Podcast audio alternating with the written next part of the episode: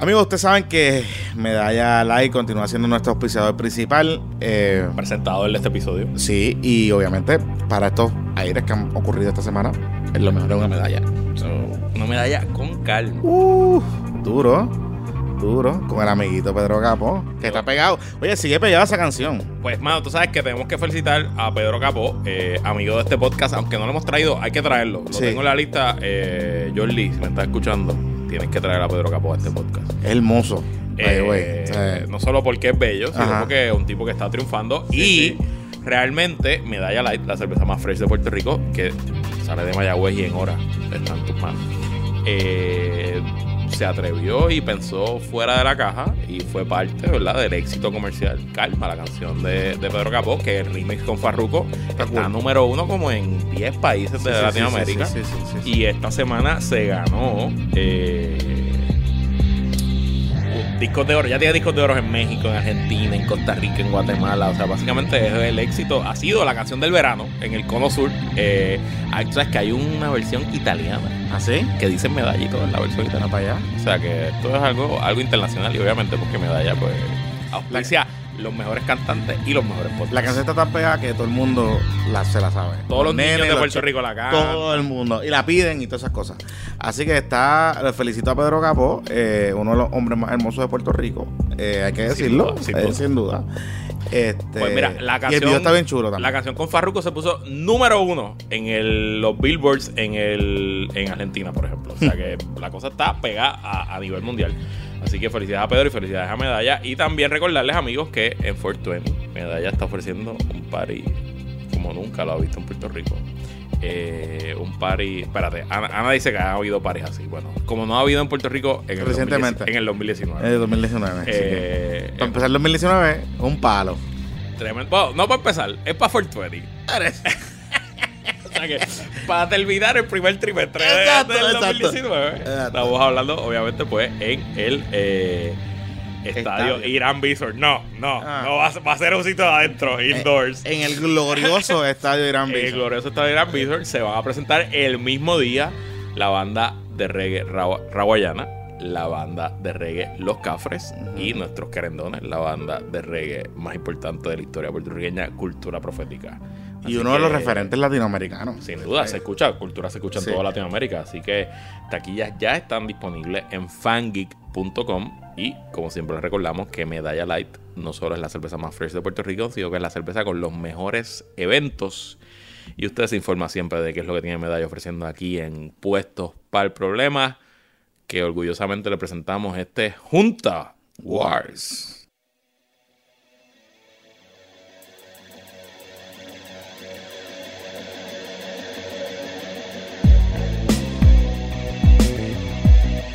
Amigos, déjame, espérate, antes de empezar, déjame ab- abrir la cerveza. Es que esta medalla hay que hacerla ahora mismo. Estamos grabando viernes 15 de febrero a las 7 y 38 de la noche porque íbamos a grabar antes y Perdónenme.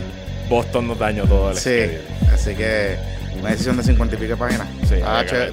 está chévere. De hecho, a los estudiantes de Derecho que estén en Constitucional y Relaciones Federales. grabando este podcast y editándolo y y publicándolo. editándolo y publicándolo, compañeros de, Sof- de Ana Sofía, Ajá. léanla, porque está bien buena. Torroya escribe, usualmente escribe muy, muy muy bien. Este, así que les va a servir para estudiar para la clase. Así que leanla. Anyway, buenas tardes, buenas noches, O buenos buenos días. Bienvenidos a Puestos para el Problema. Bienvenidos a Puestos para el Problema. Esto de facto es un podcast de emergencia. Eh, no estaba planificado así, pero la Junta, bueno, vamos, Boston decidió que debía ser así. Así que con nosotros está el licenciado Luis Herrero, como de costumbre Ana Sofía Pagán en los controles, y hoy nos acompaña el licenciado Alejandro Figueroa eh, en sustitución de el licenciado Zagaldía, que anda por los New York. Es que anda él, ¿verdad? de la Por ahí. estadidad. Está en la estadía. Bienvenido Alejandro, es tu primera vez, ¿verdad? Primera vez aquí. Eh, Eh, nos ha visto muchas veces grabando, grabando, porque grabamos a veces en su oficina. pero es la Eso primera fue. vez que está aquí. Eh, bienvenido y le mandamos saluditos al licenciado Zagaldía que no está de viaje de trabajo, está en viaje de bufoneo. Eh, ¿Cuándo- así cuándo que- no? ¿Cuándo no? Exacto, ¿Cuándo no? exacto, así exacto. que, pero nada, bien y- merecido, bien merecido. Y, va a haber unas cositas bien buenas. es un viaje de inmersión teatral. Claro, claro. Sí, sí, va a haber, creo que va a haber la obra con este hombre, con el de... mm, Con el de Breaking Bad, que tiene una hora ahora mismo en Broadway. To Ki- To Kill a Mockingbird. To Kill a Ah, Mockingbird. tú quieras Mockingbird, exacto. To Kill a Bryan Mockingbird. Cranston, Y que es un Aaron Sorkin creo que también este que escribió Oye, y hablando Algo de teatro, sí. hace tiempo que no recibía tanto feedback positivo como del episodio pasado con Arosemena. Así que gracias a Arosemena por estar aquí. Y ustedes que parece que les gustó. Mucha gente, desde Torrecotay para abajo, les gustó mucho el Sí, episodio. sí, en sí. verdad que estuvo bueno, Estuvo chévere, estuvo chévere. Bueno, vamos a empezar, vamos a lo, vamos, vamos a lo más reciente. Que esto es Breaking News. Eh, el Tribunal de Boston, bueno, ustedes se acuerdan un caso que nosotros hablamos en este, en este podcast hace meses. Ah, Cuando se radicó. Sí, que era el famoso caso de Aurelius. Ajá. Y a los amigos que siguen este podcast, de hecho, le voy a compartir el enlace para que usted busque cuando nosotros hablamos de eso. Y en ese caso de Aurelius, que se metió el Partido Popular Democrático, Aníbal estaba participando como abogado del partido y de los No, no el representantes. partido, se metieron- De los representantes. 33 líderes populares. Ajá. Casi todos los representantes, creo que todos los senadores y varios alcaldes. Exacto, exacto, exacto, exacto. Eso, a- así fue que ocurrió. Exacto. Pero también participaba Lautier, Correcto. eh, representada por el licenciado Emanueli y, y su grupo de abogados.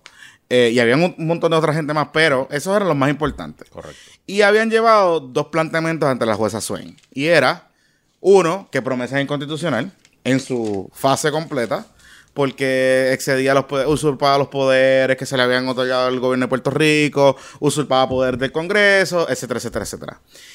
Y el segundo argumento, que era el más, el más, eh, digamos, flojo cuando tú lo ves desde afuera, pero el más interesante cuando tú lo ves desde el punto de vista constitucional, y era que ellos decían, bueno, promesa puede ser válida, pero como se nombraron los miembros de promesa, es inconstitucional porque eh, no se cumplió con el Appointments Clause de la Constitución de los Estados Unidos. Y eso significa que, eh, como usted sabe, el presidente, o aquí en Puerto Rico el gobernador, envía sus nominados al Senado y el Senado es quien confirma. Correcto. O no confirma. Es un esquema básico. Exacto. eh, Es una protección básica del esquema de separación de poderes. Exacto. Pero Promesa tenía dos sistemas de, nom- exacto. de nominación. Era una lista que enviaban los eh, tanto demócratas como republicanos, más o menos.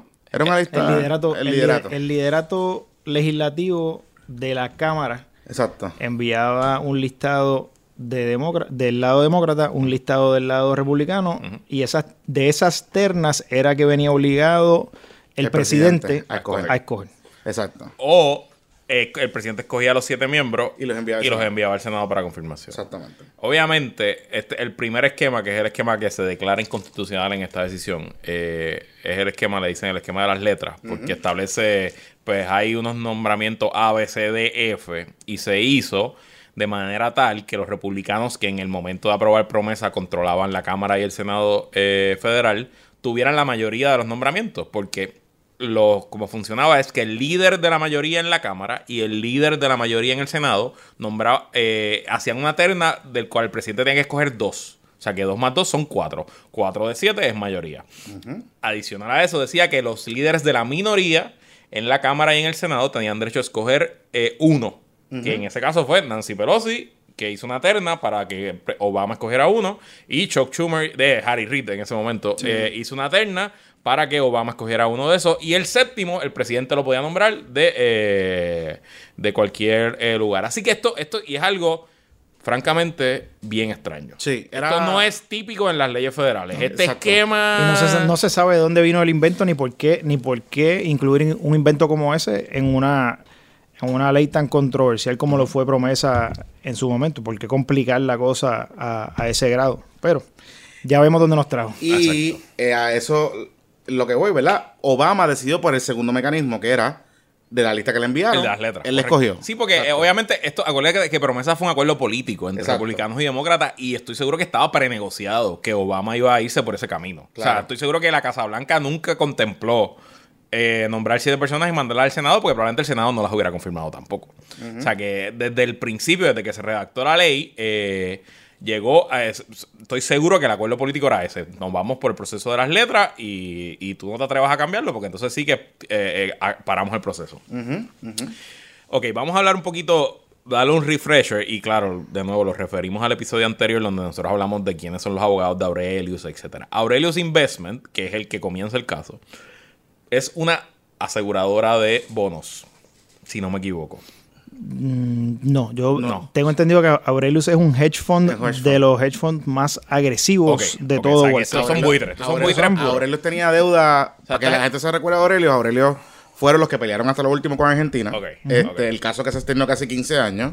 eh, del impago del gobierno de Kirchner. Eh, y ellos pelearon hasta lo último. pa- y al final prevalecieron, de hecho. Para ponerlo en perspectiva, eh, son el tipo de hedge fund que compra bien, bien, bien barato y está dispuesto a gastarse, si su expectativa era ganarse 100 pesos, pues están dispuestos a gastarse 99 dólares con 99 centavos Para conseguirlo. para conseguirlo. Y contrataron a Ted Olson. Entonces contratan a Ted Olson, que, Que es un super abogado. Super abogado, abogado de Bush en Bush vs. Gore. abo- Véase rica, aunque está en HBO, Ajá, que sale. abogado del caso del, del matrimonio igualitario, Exacto. del lado de los demandantes. Y él tiene, él es uno de los, si tú tienes dinero ilimitado y tienes que llegar al Tribunal Supremo, Él es él. está en tu lista de quien tú vas a llamar y vas a, vas a tratarle Sus casos son diseñados para test. Para llegar al Supremo. para llegar al Supremo. O sea, son desde así. Entonces, él se monta. Estoy. Porque recuerden, ok, Aurelius demanda. No para que se aclare cómo funciona la división de poder en los Estados Unidos. Aurelius demanda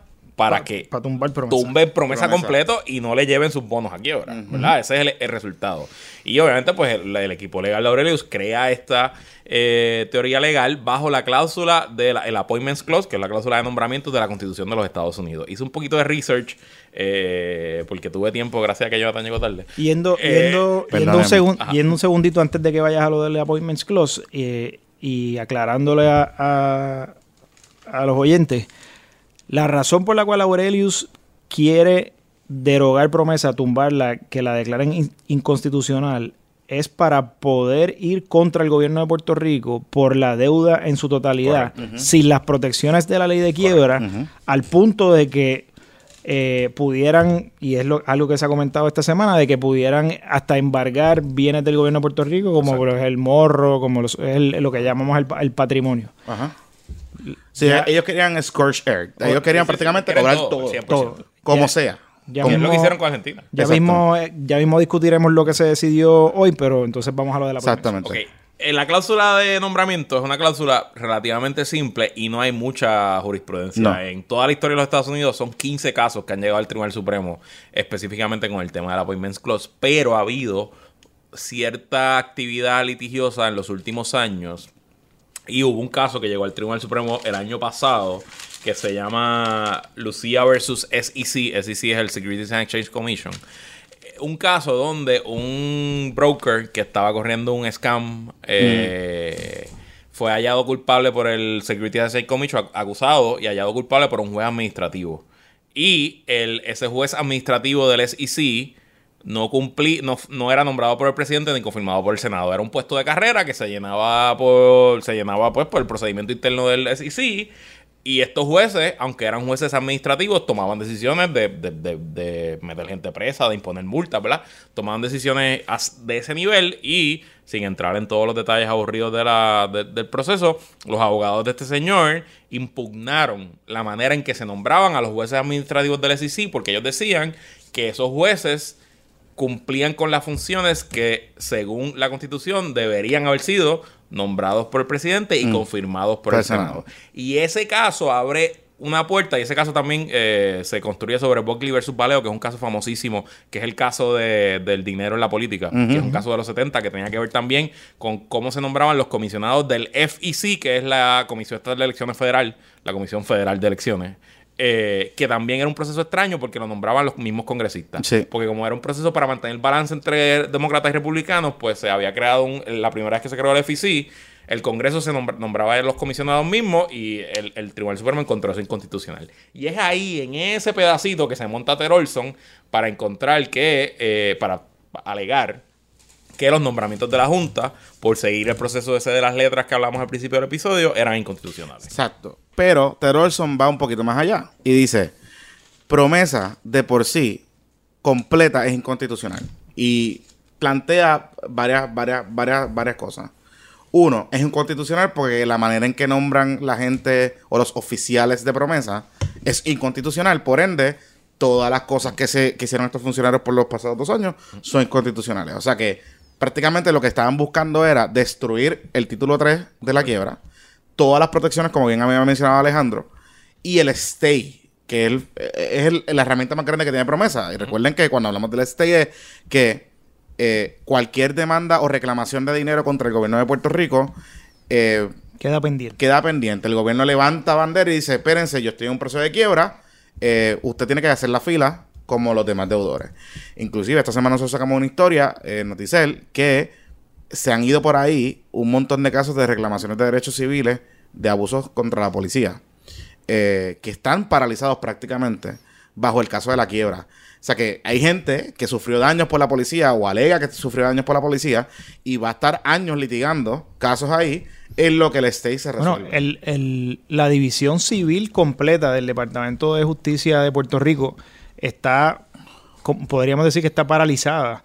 Eh, nosotros específicamente estábamos llevando un caso de expropiación a la inversa, en la cual el gobierno de Puerto Rico le había incautado una propiedad a un cliente nuestro y ese caso y También está- también todos todos los casos en los cuales el gobierno de Puerto Rico eh, podía terminar teniendo que pagar dinero están paralizados por promesa. Así que, ¿verdad? Eh, eh, Es una situación bien compleja. Y entonces, también en ese argumento se monta la UTIER. La UTIER eh, entra y reclama legitimidad por el asunto del título de la Autoridad de Energía Eléctrica. Correcto. Eh, ahí es que ellos pueden entrar. Eh, y se había planteado de que ellos no podían tener legitimidad, etcétera, etcétera, etcétera. Eh, esos argumentos no se tocan en, en la decisión de, de Boston. ¿Qué decidió el tribunal? Decidió dos cosas. Uno, promesa es constitucional. O sea que el argumento de que promesa es inconstitucional, él lo dejó, eh, eh, Torruella, que fue el que escribió la, la- la opinión, lo deja a un lado y se va bien, bien específico al asunto del Appointments Clause. Así que hay dos rulings. Uno es que promesa es constitucional.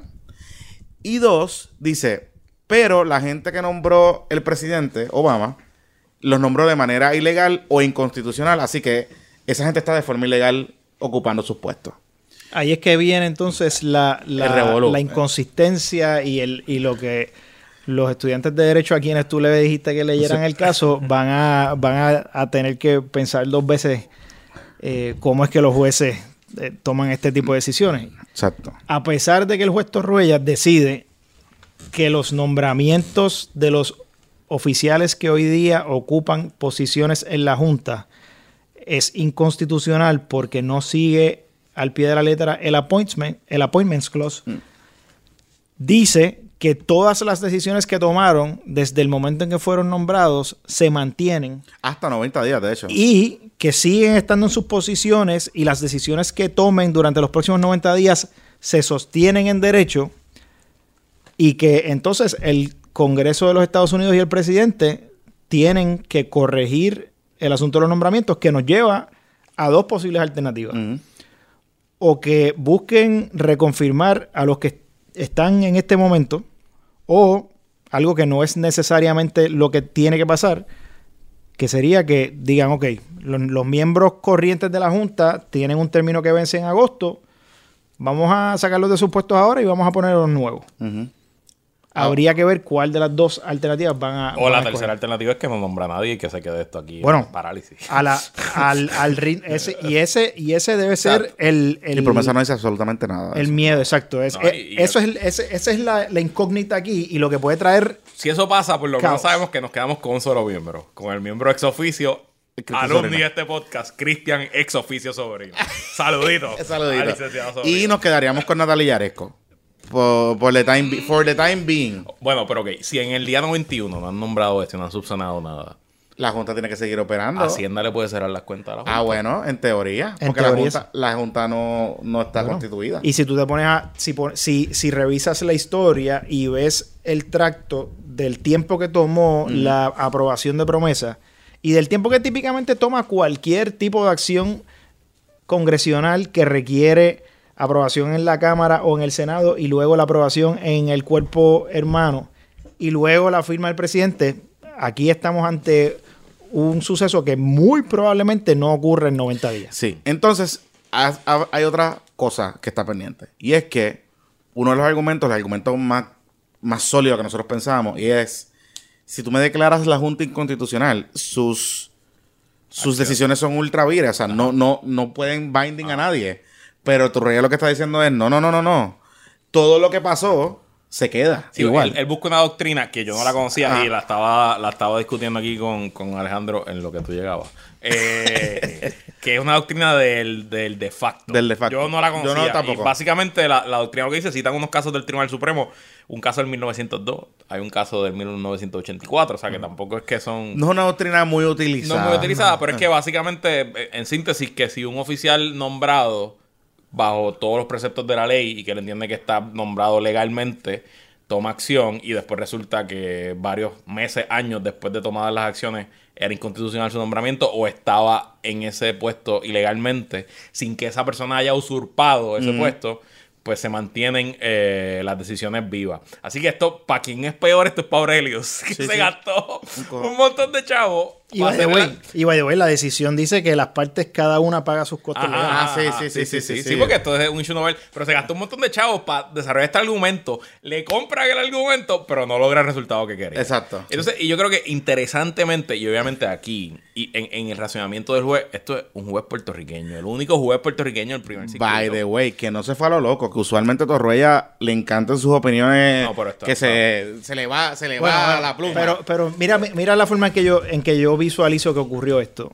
Torruella se dio cuenta de que aquí había un error procesal de cómo nombraron a los miembros de la, de la Junta. Y entonces, en el juego de, de ajedrez dijo, ok, pues eh, si son inconstitucionales los nombramientos, esto se jodió. Ujú. ¿Ok? Pero si yo le doy para atrás a todas las decisiones que ha tomado la Junta, aquí no se va a saber ni la hora que es. Sí, ¿no? Y entonces le tiene que haber dicho a, su, a sus law clerks allí en... Búscame, en- búscame, búscame de dónde me agarro Sí, sí, para sí. yo poder volarle la cabeza a los miembros por un error procesal, pero que las decisiones que todos esos miembros tomaron se mantengan. De hecho, o sea, cuando tú miras cómo. Eh, se redacta la opinión, tú notas desde el principio que Torruella va achicando las posibilidades de dejar eh, cabos sueltos, ¿no? Y en concentrándose específicamente en el asunto de los nombramientos. Descarta, inclusive descarta lo de la inconstitucionalidad de promesa. O sea, él Sí, sí, sí. lo despacha. Digo, él dice, no lo estamos viendo aquí Exacto. porque no nos han llegado. Porque no nos han argumentos". llegado y, y lo despacha. Y, y lo cierto es que cuando él, y es, es bastante inteligente eh, la manera en que él hace el mecanismo, porque él dice, estoy declarando inconstitucional el proceso de nombramientos por letras, pero como hay otro proceso alterno, Es se mantiene fácil, viva. es posible y fácil técnicamente Subsanarlo. curar el problema constitucional y por eso no voy a tirar todo al zafacón. Exacto. Y eso, eso realmente es una técnica judicial. usual. Claro. Es muy poca, muy, muy rara las veces que cuando se encuentra una ley constitucional se, se vuela para el carajo todo eso. Y de hecho, y de del- hecho Promesa tenía, tenía cláusulas de separabilidad también, Correcto, que, sí. que se protege, o sea, está, está protegida por todos lados, o sea, que no, no, Pero entonces, a, a lo que iba con, con que Torroya es el juez puertorriqueño, esto es un juez que vive hasta en Puerto Rico. Sí. O sea, se llama el Tribunal de Boston, pero él vive aquí. Y las decisiones, él ve a Bo- va a Boston varias veces al año, pero, o sea, esto es una persona. Y obviamente que toda su vida ha estado empapada de todo el tema de. Claro. estatus, Escucha radio. El estatus, Eh, las exacto. cláusulas Eh, territoriales, exacto. los casos insulares. Él tiene un escrito de la revista jurídica que yo recuerdo que yo edité cuando era, cuando era editor de la revista que eh, de los casos insulares y Dred Scott, o sea que es una persona muy versada en el tema y el racionamiento que él hace es porque para revocar a la juez Swain, que by the way está 0 de 5 5 de en 5, Boston. está cogiendo una pelita. Para revocar. La juez Swain, cuando decide en Puerto Rico, dice: promesa es constitucional y no importa que no se cumplió con el Appointments Clause, porque el Congreso tiene tanto poder sobre el territorio bajo la cláusula territorial. extendió, extendió el El chicle de- Congreso de la es cláusula dueño, de- el Congreso es dueño de Puerto De la Rico. finca, de la finca Literalmente lo Ah. dice en la cláusula territorial. Y como es dueño de Puerto Rico, pues el Congreso se puede volar para el carajo la división La- de poderes, la separación de poderes, los nombramientos y puede hacer lo que le dé la gana. Y entonces, Torruellas dice: Amiguita. Amigo, espérate un segundo. Sí, espérate sí. un segundo. La territorialidad existe en la Constitución para una cosa específica. Y era para administrar territorios que iban camino a convertirse en Estado. Y lo dice así Exacto. mismo. A, a, eh, Qué el- bueno que lo reconoce. No, lo dice. Bueno, es que lo dice, que voy a decir. Y, y Está esta, bien. y esta semana que fue tan mala para No, ser PNP y estadista. es- no ha habido ningún territorio que lleva 120 años, pero Pero bueno, la pero- esperanza pero vive bien. pobre, tú sabes. está Quizás se darle a 120 años más. Está encaminado, está encaminado. Para nuestros Bueno, Diego dijo que estamos ya a un paso. Pero no me quiero, no me quiero, no me quiero decir, no me quiero ir todavía por ahí.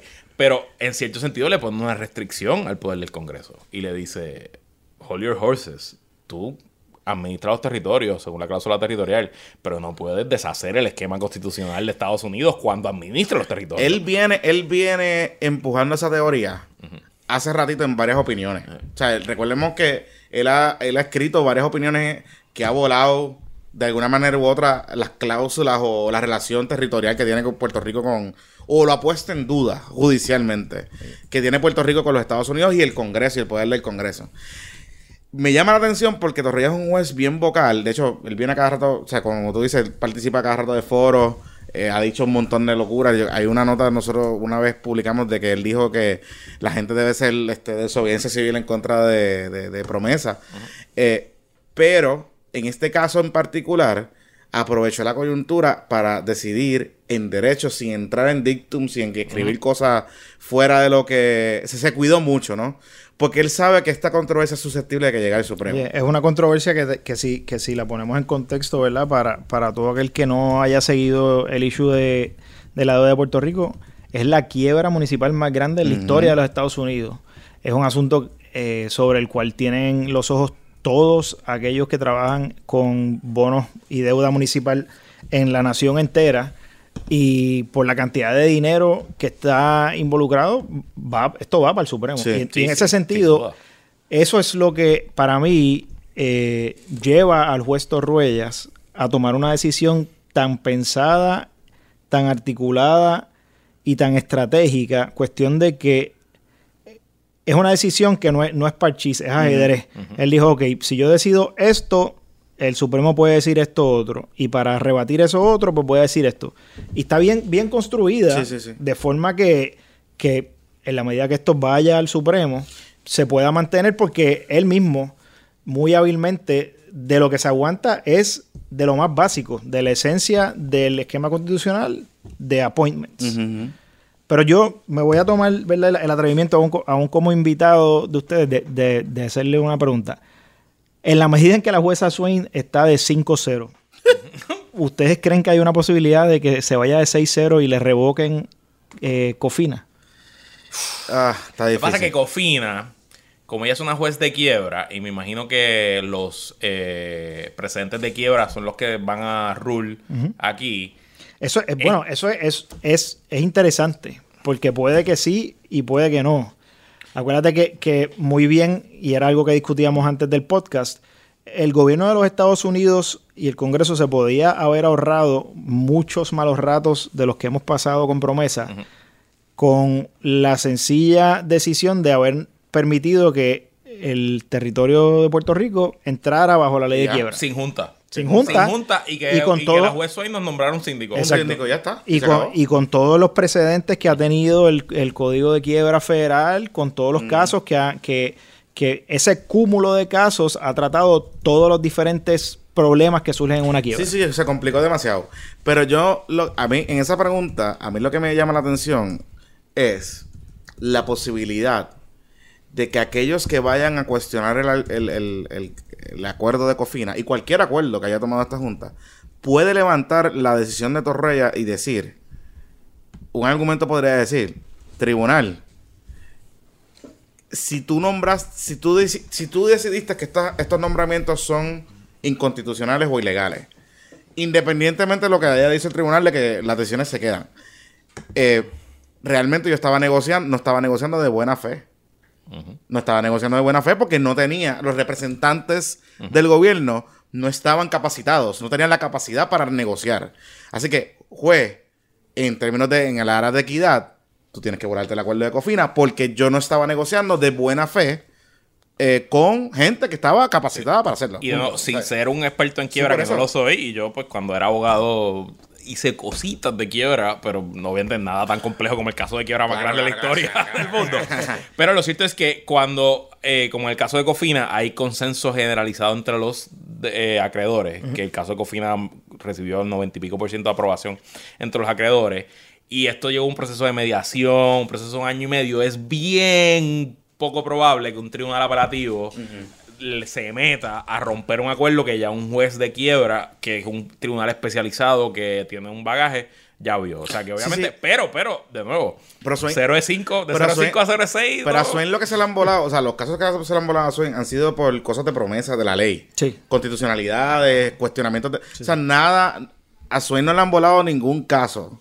Que Ning- sepamos hasta- ninguna decisión que- Ninguna decisión de la deuda como Eh, tal. eso, correcto. O sea, le han dado bastante deferencia en ese sentido. Eh, digo, es una experta en- prácticamente en este tipo de casos de complejos. Así que no, no, no creo que. Ahora, lo que sí puede pasar es que veamos a una jueza un poquito más restrained y más conservadora eh, en, en sus decisiones. Porque a ningún juez le gusta que lo revoquen. Y llegaba de 5-0. O sea que. Y también podría, si, si en esa misma línea, poder- o sea, no, nadie puede descartar la posibilidad de que la jueza diga, bueno, pues en el interín de estos 90 días, en que los miembros están pero no están, yo voy a poner todo esto en hold, a esperar a que, el- a eso- que el- claro. Los es- nombramientos estén in place de una forma eh, efectiva. A eso es lo que voy. ¿Qué, ¿Cómo afecta esto al ciudadano de a pie? Ok.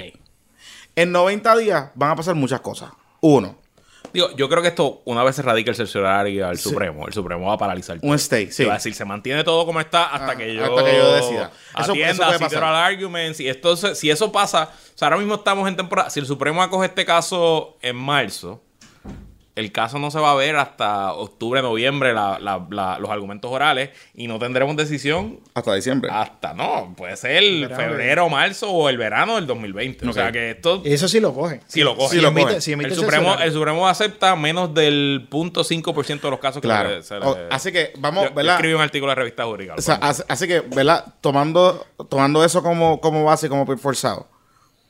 Para la gente, para nosotros, para los ciudadanos de a pie, ¿qué va a pasar los próximos 90 días? Los próximos 90, di- los próximos 90 días puede ocurrir lo que mencionó Alejandro, que la jueza diga, espérense, vamos a aguantarlo aquí, vamos a poner todo en hold a ver hasta que se subsane esta decisión, porque yo tengo que dejarme llevar por la decisión nueva. Dos, podría pasar que algunas partes interesadas, sobre todo en estas reestructuraciones complejas que tenemos, que está la de retiro que está por ahí, está Autoridad de Energía Eléctrica, Prepa, Praza, todas esas, todas esas corporaciones públicas, puede pasar una de dos. O que veamos que estos acreedores quieran negociar de forma rápida, evitando que pueda cambiar el markup de la Junta con una Junta menos favorable para ellos. O al contrario, podríamos ver tácticas de dilación y de extender estas negociaciones para esperar a ver quiénes son los, los- los jugadores que van a nombrar. Un tercer, una tercera, una tercera sección de eso es que podrías, en la medida en que hay un solo pote de donde se paga la totalidad de, la, de los 73 billones. Y el acuerdo de Cofina solamente resuelve parte Un potecito. de- del pote total, muy bien podrías ahora ver a los acreedores del resto de ese pote activarse con el argumento de que los que negociaron Cofina Claro. no eran los que estaban autorizados para hacer la negociación. el acuerdo. Da- eh, jueza Swain tiene que, que dar para atrás, vuele el acuerdo y vamos a empezar a negociar de cero. Porque acuérdate que, que- que parte de, de la preocupación del resto de los acreedores fue le diste un montón de billetes a, a los bonistas de Cofina en detrimento mío, porque mientras más le dejas, en la medida que es un pote finito, en la medida que le des más a ellos, me- Me- tienes menos- menos para darme a menos mí. negociaciones, sí. Así que, y por último, y por último, eh, podríamos ver que la Junta acelere su paso, se ponga mucho más agresiva con el gobierno, eh, en exigirle, por ejemplo, que la fortaleza y el Ejecutivo por fin definan qué son los servicios esenciales, eh, hacer take- takeovers de agencias, como ya estamos viendo que se pusieron muy agresivos, se pusieron agresivos esta semana con el Senado, para las cuentas. O sea, podamos ver una junta mucho más proactiva y eso puede significar de alguna manera u otra que afecte la vida de, de nosotros, ¿verdad? Porque puedan intervenir en puedan intervenir en ciertas agencias, puedan eh, eh, promesa le da poderes a la junta de poner administradores en agencias, o sea que podamos ver ese juego de pie en estos próximos 90 días.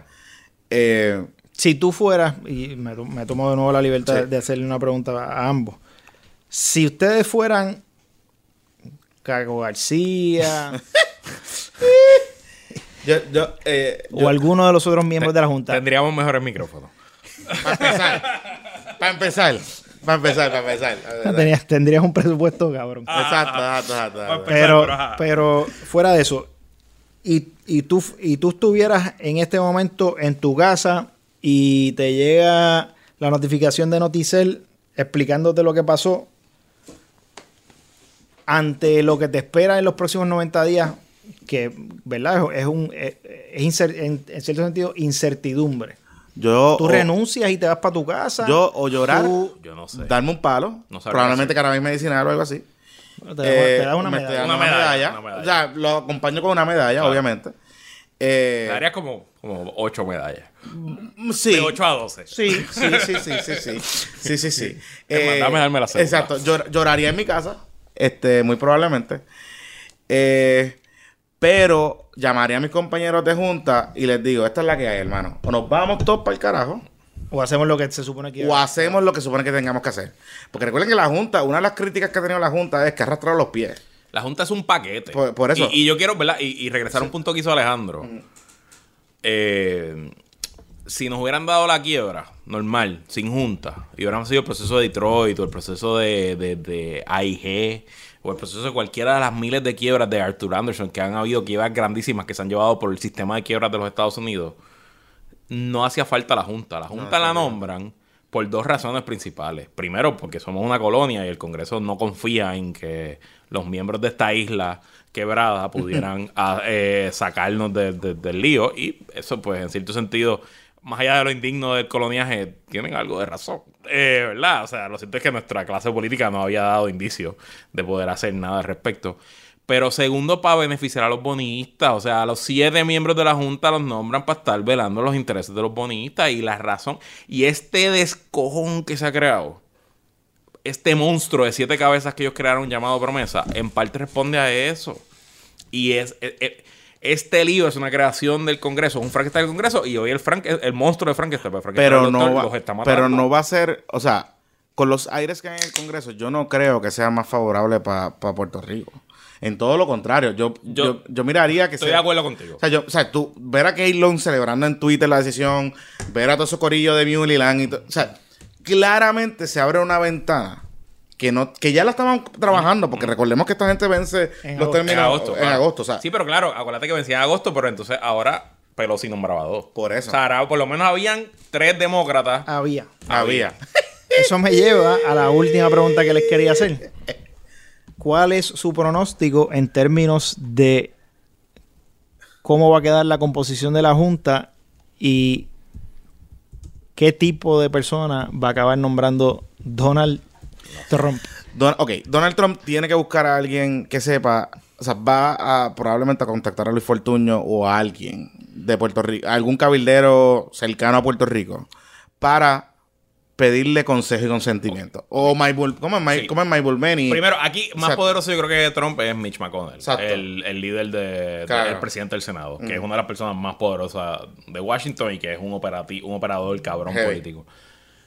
Obviamente, no podemos. Pues Trump es un tipo que no, no es, no es predecible. Por eso. Y las expresiones que ha hecho relacionadas a la deuda de Puerto Rico es que los bonistas están guisando de más. Y que tiene que coger un haircut. Ajá. Pero eso no quiere decir que este tema para él sea lo menos importante del mundo y que lo más fácil sea que le den una lista de siete nombres que venga ya preaprobada por Mitch McConnell, que entonces vendría preaprobada por un Luis Fortuño o por un partido republicano local eh, y que simplemente los nombres ya. Que yo creo que es lo más. Claro, va a estar interesante porque como ahora van al Senado y van a haber vistas de confirmación, pues los 18 candidatos a presidente demócrata, Elizabeth Warren, va a Cory preguntar, va a preguntar. Lisa Gilligan, Eh, Amy Cole, Coacher, todos van a tratar, o sea, porque de nuevo Puerto Rico sigue siendo un tema bastante importante. Sí, sí, Tiene- sí. Y tienes la, tienes la, la particularidad de que, de que los, los fondos buitre que donde más abundaban eran en las emisiones de Cofina. Ya como quien dice están out of the picture. O sea que Ya, la presión y el cabildeo para que nombren personas que sean afines a sus intereses de cobrar lo más posible. Bueno, Aurelio, no- Aurelio está ahí. está Sí, pelea. sí. Que ese es el que tiene chavito para meter. Sí, pero Aurelio no quiere pagar, o sea, Aurelio no quiere ningún haircut. No, no, no, O sea. Aurelio no quiere ni el 7% de cofina. Exacto, o sea, exacto, él no quiere, ellos no Nada. nada, Ellos o sea, te que- pedirían que le pagues el IBU. Exacto. Completamente. Bueno, eso, ¿verdad? Yo- no- esperamos que ah, podamos agarrar bicho la hayamos, ¿verdad? Abarcado esta decisión y para que usted pueda entenderlo un poco. En el Trump Watch vamos a hablar un poco de las decisiones que han pasado en Estados Unidos con Puerto Rico. Eh, pero esta semana, ya para ir finalizando, esta semana es bien mal, había sido bien mala para el PNP y para el, para el gobierno. Este, la Junta demandó al Senado. Ya lo sí. Tommy está bien molesto, sé. Pero bien molestito. hasta, le, hasta le cayó encima a mi pobre tío. Pero yo lo vi. Ah, desenfrenada. Le está desatado. ¿Y tuviste cómo le contestó mi tío hoy por radio? Le dije, pues bendito, es que Tommy cuando no tiene la razón insulta. Y él se cree muy machito, pero nunca ha tenido valentía para lo que es y por eso es que es presidente del Senado y no gobernador. Anda para carajo. ¿Qué es eso? yo lo estaba viendo por Radio Isla TV y la cara de Lenin, porque fue la, Ah, la cosa Le abrió los ojos así, como que... eh, Eh, sé. Sí, es en el, el periodo, en el periodo que Lenin le mete la puya Ajá, ajá. para que él se desate Sí, por ahí sí, para sí, abajo. Este. Bueno, veremos, veremos con qué viene Tommy a raíz de esta decisión, si hay un Buenas noches Puerto Rico. Y, eh, interesante, sí. Eh, vamos a ver qué pasa. Entonces, ¿qué más? Y, y, y, y el FBI confirmó que está investigando el Senado. El Senado, por, lo- por, la- por el que, pre- que, Que, que le el. FBI nunca confirma nada. Por eso, por el que le. Aparenta que le están haciendo una camita. Exactamente. Que, que hasta, hasta la fecha, Tomás Rivera Chats, que tiene cosas para verle hacer Claro. investigaciones, siempre había estado Claro. por encima de estas investigaciones. Claro. Pero Entonces, esta semana hubo un arresto, no arresto, arresto, pero no arresto, eh, de Julia Kelleher. Eh, obviamente, pues, aquel, el, que, el que no supo de esto no, no estaba en Puerto Rico. estaba en Puerto Rico. Eh, prácticamente Twitter colapsó. sí. O sea, la, La gente, página de Guapa se la gente, la página de Guapa colapsó. Porque Guapa fue lo primero que. Guapa colapsó. Eh, ¿Verdad? Todos los medios estaban pendientes por una orden de arresto. Pero cositas, gotitas del saber para todo el mundo, incluyendo para los colegas de la prensa. Amiguitos, uno, el FBI nunca, casi nunca, arresta gente Por las tardes. por las tardes. Eso es regla número uno. Regla número dos. El FBI en Puerto Rico y Fiscalía Federal le encanta el perk walk. So, van a preparar o van a hacer un comunicado o se va a liquear una información de que van a arrestar a alguien para que todo el mundo esté ready. Eso le encanta a la gente. Y tres, usualmente cuando esto es una regla de eh, justicia federal en Estados Unidos, en Washington, y aquí la vimos con el caso de, de Aníbal, cuando, cuando hubo el indictment. Cuando hay un indictment o posible acusación contra un funcionario de un gabinete constitucional de cualquier estado, sea Puerto Rico, cualquier estado, hay una negociación heavy de cómo se va a hacer la entrega, de si la entrega va a ser voluntaria. Si, Como único eso no se hace es si el FBI piensa, Ajá. la fiscalía piensa que Un acusado va a destruir la evidencia. Exacto. Que, tú- que tú darle notificación por adelantado va a resultar en un algo malo para el caso. Pero, Y por último, usualmente las órdenes de arresto cuando son criminales, usualmente, usualmente no son selladas. O sea, son selladas, pero no son... Tú tienes los detalles. y usualmente son selladas y nadie se entera. Y No nadie se en entera. No las ponen en el Se docket. emite y no se, y no se sacan hasta que, o sea, no se ponen en el docket hasta que va, se ejecuta. Inclusive, esta orden no está en el docket. No está en el Si usted entra al docket del caso, usted no, no va a entrar. eh, porque esta fue una petición, estaba consultando con nuestro amigo El criminalista federal, eh, hecho, Carlos licenciado Sí, este, haciendo mi investigación. Y él me dice que estas, este tipo de petición se radica de forma confidencial entre las partes. Y es el juez que es como si fuera un chat con el juez, como un IM. Usted le envía un IM, un, un direct message, un DM al juez. El juez recibe la, la orden y de hecho la decide todo y le emite a través del sistema, pero de forma confidencial. Las otras partes del caso ni se enteran Correcto. de que eso ocurre. Así que, ¿verdad? Eh, next time hay que estar un poquito más pendiente. Y esto es un caso que la, la, Lo la sí, secretaria pero- no está indicted Por eso. Pero, eh, en este caso. O sea, es un caso que no tiene que no tiene ni que ver con la incumbencia de ella. De ella, Eh, exacto. Tenemos que acordarnos que el caso del el caso en el cual emiten la solicitud de documentos que incumple el departamento y que por ende conlleva a que el juez emita la orden de arresto a la secretaria para que muestre causa de por qué no han entregado los Los documentos, es el caso del supuesto fraude De Rocket. en las tutorías del Departamento de Educación de la administración de Luis Fortuño, que, fun fact, yo conozco muy bien el caso, el caso porque conozco uno de los propietarios de Rocket Learning. Oh, wow. Y los abogados de Rocket Learning han podido probarle con peritos a el juez, en este caso, que 98.5% del fraude que alegaba Fiscalía que se había dado nunca se dio. De y hecho- eso debe ser Pero parte me- de la, de la evidencia que que, estás Rosa pidiendo. Emilia lleva casos chapuceados No y traído por los pelos. Estás no no sé, cosas. yo- Y recordemos que este caso. Federales son No, y recordemos que este caso. Federales eh, no se equivoca. recordemos que por este caso. eh, la- el FBI sirvió unos supinas. Bueno, allanaron Al- 32 oficinas, incluyendo la de La lugar. O sea, Este, todas, todas las compañías que daban Todas las en compañías. Sí, allanaron. eh, eh, así que, ¿verdad? Para que recordemos un poquito el contexto de, de- de esta situación. Eh, este caso no tiene ni vista para juicio, no está ni en juicio, está en la fase preliminar. Eh, creo que el juicio es como el, el año que viene, una cosa así. O sea, tampoco es que. Antes o después del de Horta. No sé, no sabemos, no sabemos. Ah, no, espérate. Este, el de Horta es este año. el de Horta este año. este año, Y me dice, y me dice, y me dice a uno de los abogados que está cercano al caso, eh, que no es el licenciado Zagalía, me comenta que, eh, y de hecho, el presidente del colegio de abogados, eh, el licenciado Román, lo validó también, que le extraña que se haya emitido una orden de forma tan agresiva, porque este juez en particular, el juez García, eh, García García, Gregory. García Gregory, es un juez bien comedido con sus órdenes. Tuvo que haber pasado alguna situación de que el Departamento de Educación no cumplió. Eh, Oye, pero pasa. Jonathan, pidieron los documentos en julio del Por año eso. pasado. O sea que- Pasa julio, agosto, septiembre, octubre, Y- noviembre. Estoy seguro que en el interín hubo, solicitud, requerimientos de información adicional, recordándole, hey, by the way, necesito las copias. Sí.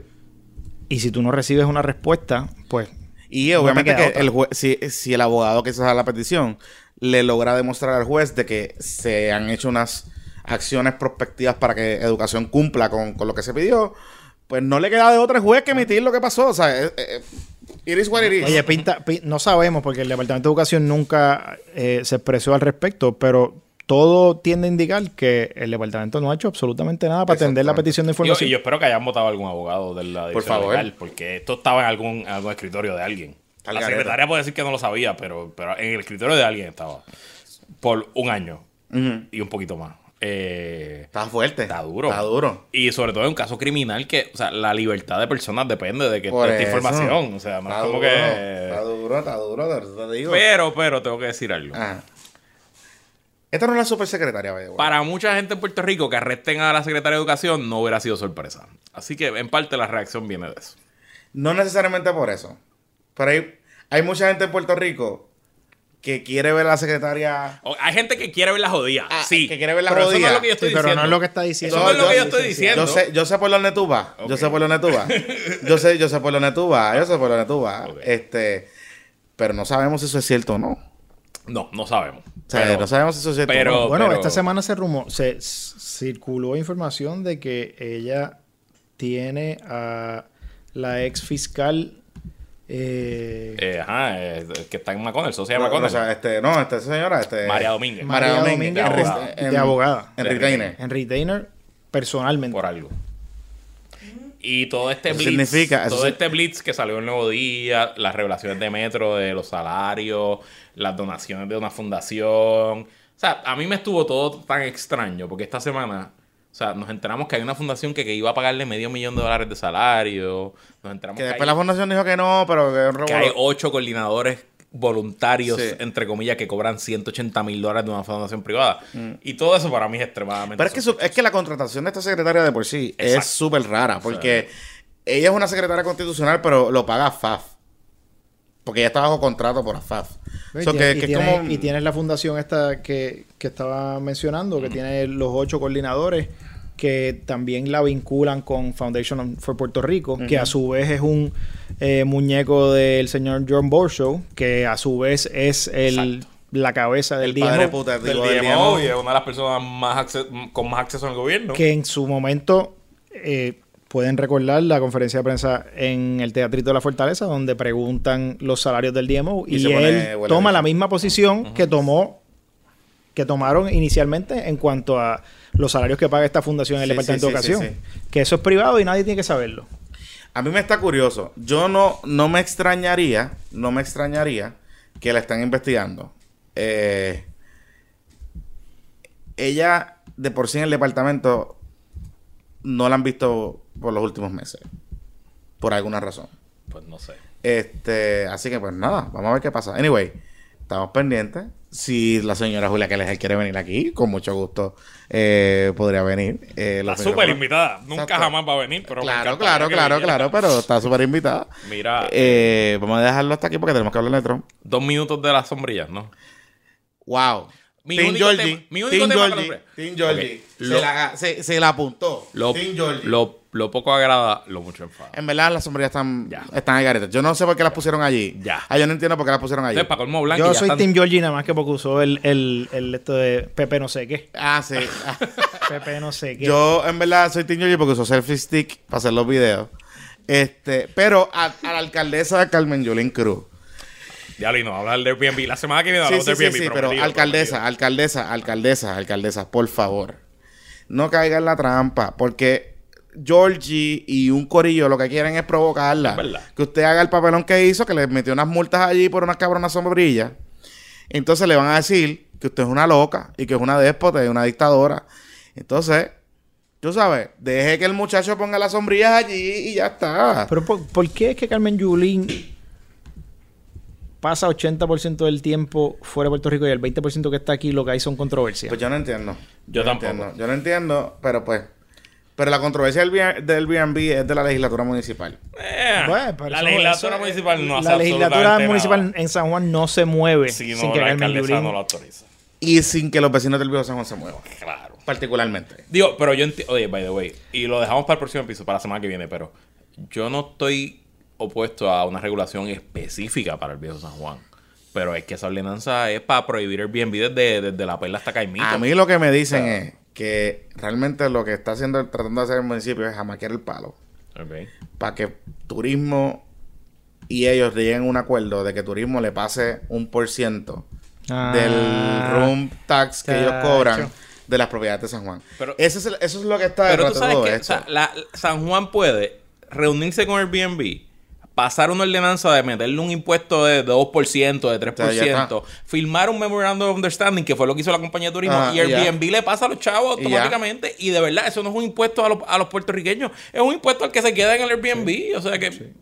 Pero de nuevo, están usando un flamethrower para matar un mosquito. Claro. Y yo creo que ese es el problema. Y de- creo del que, creo que de hecho hay un municipio que ya, que ya tomó esa ruta. Creo que es que le puso, Rincón, que, que le puso un tax a, Por eso que yo estoy a relax. Y Rincón funciona de lo más de bien. show. Eh, eh, pregunta, alguien me preguntó que si en Carolina el municipio iba a hacer eso en Carolina, no, no hacen esas cosas porque Carolina lo que está es para cobrar patentes. ¿Tú viste que eso. Carolina no tenía ni Impuesto. deuda con el BGF? No. Habían cuatro municipios en todo Puerto Rico que no tenían deuda. No, Carolina. por eso. Porque Tierra pues, gigante. el municipio lo que hace es cobrar sus patentes municipales, sus impuestos y recoger la basura. Por ejemplo, que la debería hacer un poquito mejor el municipio de San Juan. Pero anyway, vamos a dejarlo hasta ahí. Gracias Alejandro por estar con nosotros. Muchas gracias a ustedes Eh, por la invitación. A ustedes por la sintonía. Recuerde seguirnos, buscarnos en las redes sociales. Eh, y este episodio fue traído a ustedes por Medalla Light, la cerveza más fresh. De Mayagüez a tu paladar en solo horas. Fresca, fresca, fresca. Solo horas. Solo horas. Que la fuerza lo acompañe.